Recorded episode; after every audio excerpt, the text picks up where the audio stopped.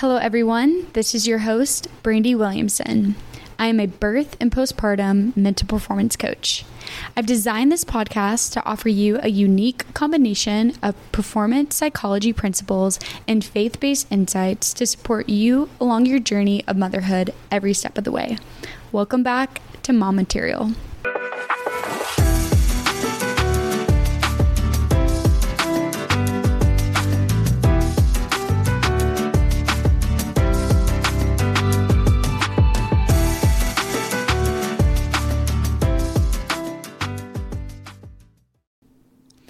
There are life experiences that change the way that you think about the world, yourself, and others, as well as how you behave in those contexts.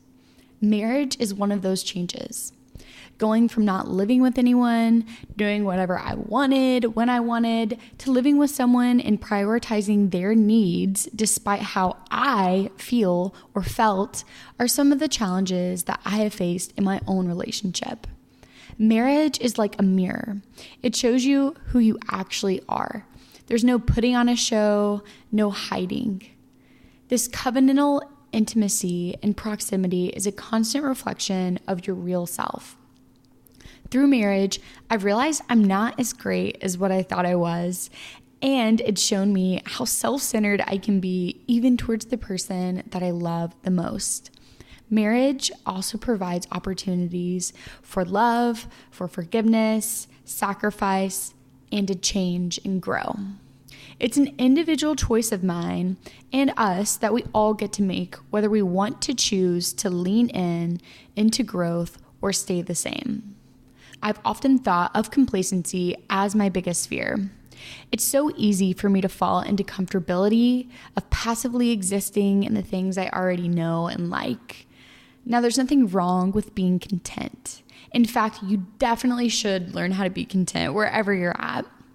But comfortability is different. It's a slippery slope to complacency and complacency to stagnation. One definition of stagnation is ceasing to develop or becoming inactive or dull. Googling what it means to be dead will give you the same definition no longer alive, or a place or time characterized by a lack of activity or excitement. We do so much in our lives to avoid being dead. We know we need to maintain our health by exercising, eating good foods, creating and maintaining important relationships, and the rest. So, why is it that so many of us know what we need to do or what we want to do, but we end up not doing those things consistently that lead to those goals. In one way or another, it's because of procrastination. According to Dr. Piers Steel, procrastination is defined as the voluntary delay of an intended action despite knowing that one will probably be worse off for the delay. In the episode before this, I go into my love of freedom and spontaneity. In my single years before I became a mom, I mentioned I had so much free time. I was frolicking around from activity to activity, deciding what I'd do next solely based on the level of fun I thought it would bring me. I've had serious responsibilities like being a collegiate athlete, going to grad school, and having a full time job. So I didn't think that it would be that different having a, a child. So I didn't think that much would change when I became a mother. I prided myself on flexibility, excitement, and curiosity, which has always paid off in my favor. I've always rebelled against schedules, formulas, and rules. I've associated these things with being uptight, type A, and boring, meaning I avoided them like the plague. I even thought my avoidance of structure was working out for me because I put off those things I thought were boring to do more fun things in the moment, like reading, working out, hanging with friends, until the very last minute, and use procrastination as my energy to do what I actually needed to do and finish it in a small window of time. This on the fly behavior was often rewarded by a good grade, which only reinforced this habit. Not to mention, I felt like everyone around me was procrastinating. it was almost like this cool thing, like the cute skinny girl who drinks as much beer and pizza as she wants, like every other day with her guy friends, and effortlessly doesn't have a care in the world. It's not cool long term because it's not sustainable. If you listen to the previous episode, you also know the former idealistic carefree approach was most definitely not working for me anymore. Having a baby is hard work. And it wasn't until last week I realized the past six months I've just been in a reactive survival mode, partly due to all the changes, but also because of my previous life approach. Isaac now takes priority in the day. He needs to get quality naps that are equally not too long or not too short so he can sleep well at night because if he gets good sleep, that means we get good sleep. Not only am I responsible for keeping this little human alive, but also keeping the house in order, working on my business, creating content for this podcast, working out, maintaining old friendships, and creating new ones now that we've moved. It's a lot having someone literally depend on you for existence while also having to be a functioning adult with other responsibilities. In the last episode, I felt like I had a million things to do, but either wasn't doing them at all, or the things that I did do, I wasn't even doing well. My values are faith, family, friends, authenticity, and excellence.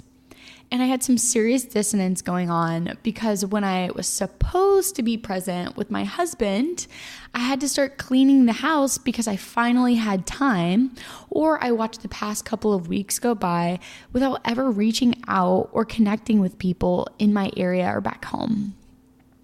I'm most certainly not a lazy person. I hate watching movies because they're too long and I want to be up and active. I've always been pretty decent at time management I mean, I've seen to maximize my time for doing things that I liked while still getting other things done that needed to get done. I enjoy challenging myself and being competitive. So I've always disagreed and instantly just stopped listening when people say that other people that procrastinate are lazy or need to grow up and learn how to manage their time. It wasn't until recently that I wanted to learn more about achieving goals and creating habits for myself in this season of life that I seriously looked and did the research on procrastination. In order to get to where we want to be, like long term goals and New Year's resolutions, we need to talk about what has stopped us or is stopping us now from creating and consistently living out these habits to get to our goals what I'm finding is so fascinating about the latest research on procrastination is that it's not about being lazy or lacking time management skills, but actually because of poor mood management. According to Dr. Sirois, a professor of social and health psychology at Durham University, she says that one in four adults procrastinate, and 50% of college students report that they've procrastinated. So, why are so many people procrastinating? Simply put, there's a breakdown in self regulation due to perceiving a task as aversive, causing people to desire relief from the negative emotions that come with the aversive task. So, I and others who procrastinate want to preserve the positive feelings in the moment that get disrupted when we perceive a task as boring, frustrating, or lacking in meaning. And so we turn towards procrastination as a means to continue those feel good emotions. This means that I'm too focused on regulating my mood in the short term instead of viewing the long term consequences for my future self. Not only by procrastinating am I delaying the problem, but sometimes in the moment you can't even anticipate all the consequences that will occur, leaving you worse off than before. The researchers found that individuals are more likely to procrastinate if they are in a negative mood and have low self compassion. In the priority of short term mood regulation, consequences for future self research article, authors Sirois and Feakle say that it is most likely due to the awareness that the task is aversive and also the remembrance of past failures. The researchers also brought up that people who tend to procrastinate will continue to pursue mood regulation through inertia, inaction, and counterfactual thinking. Have you ever procrastinated until the last minute doing homework or household chores and felt guilty or shameful about it? Did you feel like it's better just to not do it and take the lower grade or thinking you'll make it up later? This is an example of inaction inertia. You want the unpleasant feelings to go away, like the guilt or shame, so you convince yourself of doing nothing, even if you still might have an opportunity to do so. This happens to me a lot when it comes to household chores, especially laundry. I already view it as a boring task and have failed in the past. So often I have avoided these feelings by just plopping them on a pile on the couch or in a pile in our bedroom and doing anything but folding them. I'll wash the dog, I'll organize the spice rack, I'll delete all my emails, which is a lot. You get the point. This only creates more of a daunting task for future me to sort through and fold a prehistoric pile of clothes that causes more stress during the week because now I can't find anything to wear.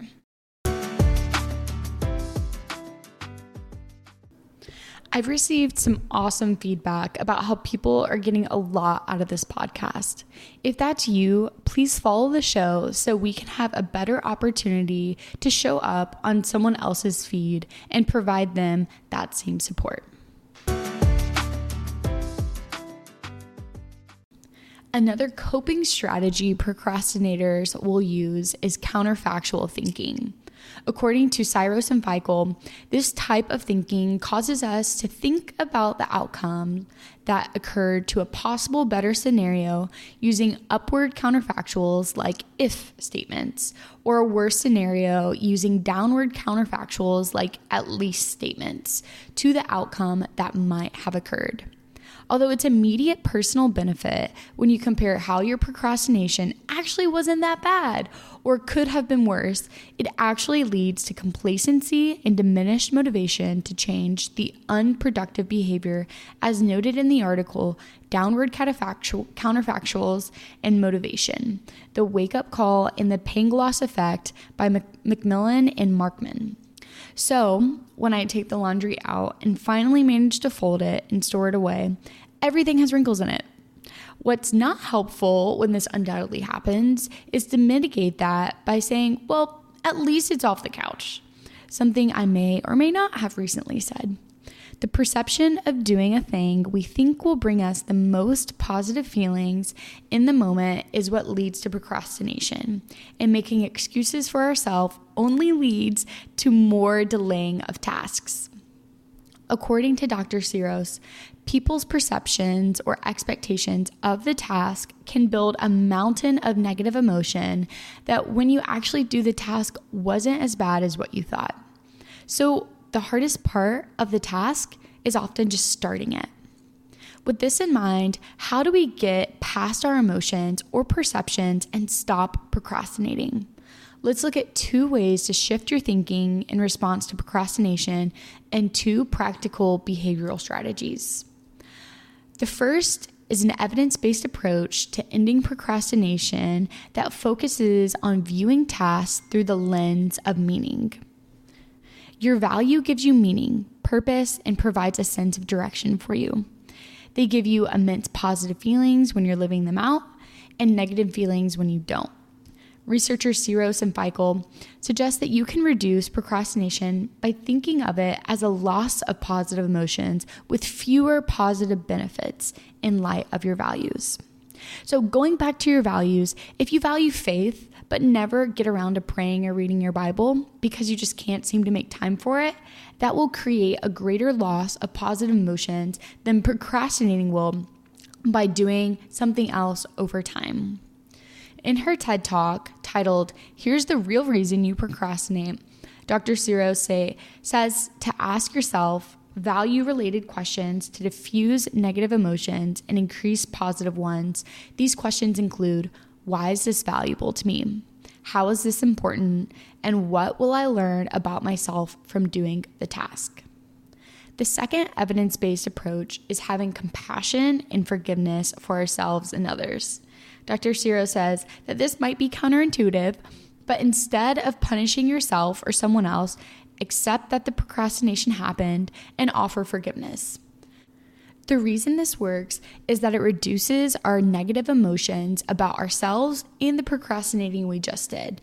Compassion works to repair our negative feelings and boost future motivation that's sustainable over time. James Clear is the author of Atomic Habits. He suggests two practical strategies people can implement to change their behavior to achieve their goals. The first is providing rewards for taking immediate action. He notes research from Katie Milkman at the University of Pennsylvania called temptation bundling. The formula goes like this do the thing you love, plus, or while doing, the thing you procrastinate on. An example for me is drinking the thing that I love, coffee, while folding the clothes, things that I procrastinate on. Try it out in your own life. Play Christmas music while you're cleaning, a podcast or audiobook while you're working out, have a business meeting at your favorite coffee shop. There's a theme developing of the things that I love, but play around with this next time you want to procrastinate. Finally, the fourth strategy is creating commitment devices in the present for future you. I use automatic pay when it comes to bills because this makes me sad every time I send money out, and I often overlook paying bills because I get so distracted by more exciting things. This makes sure that Justin and I aren't evicted from the apartment and have cozy heat gearing up for the holidays. If you haven't gathered it already, I really value my time, and I'm sure you do too. I want to do things I think are fun and align with my values. Earlier in life, probably about the time I was in college, I deleted all of my social media accounts. I was so frustrated with myself that I wasted so much time going down a rabbit trail. I'd like wake up from this mindless scrolling 35 minutes in on my friend's brother's girlfriend's cousin's page, and I'd say to myself, What the heck are you doing? So I deleted it. And as Will Ferrell said from the movie Step Brothers, I have so much room for activities now.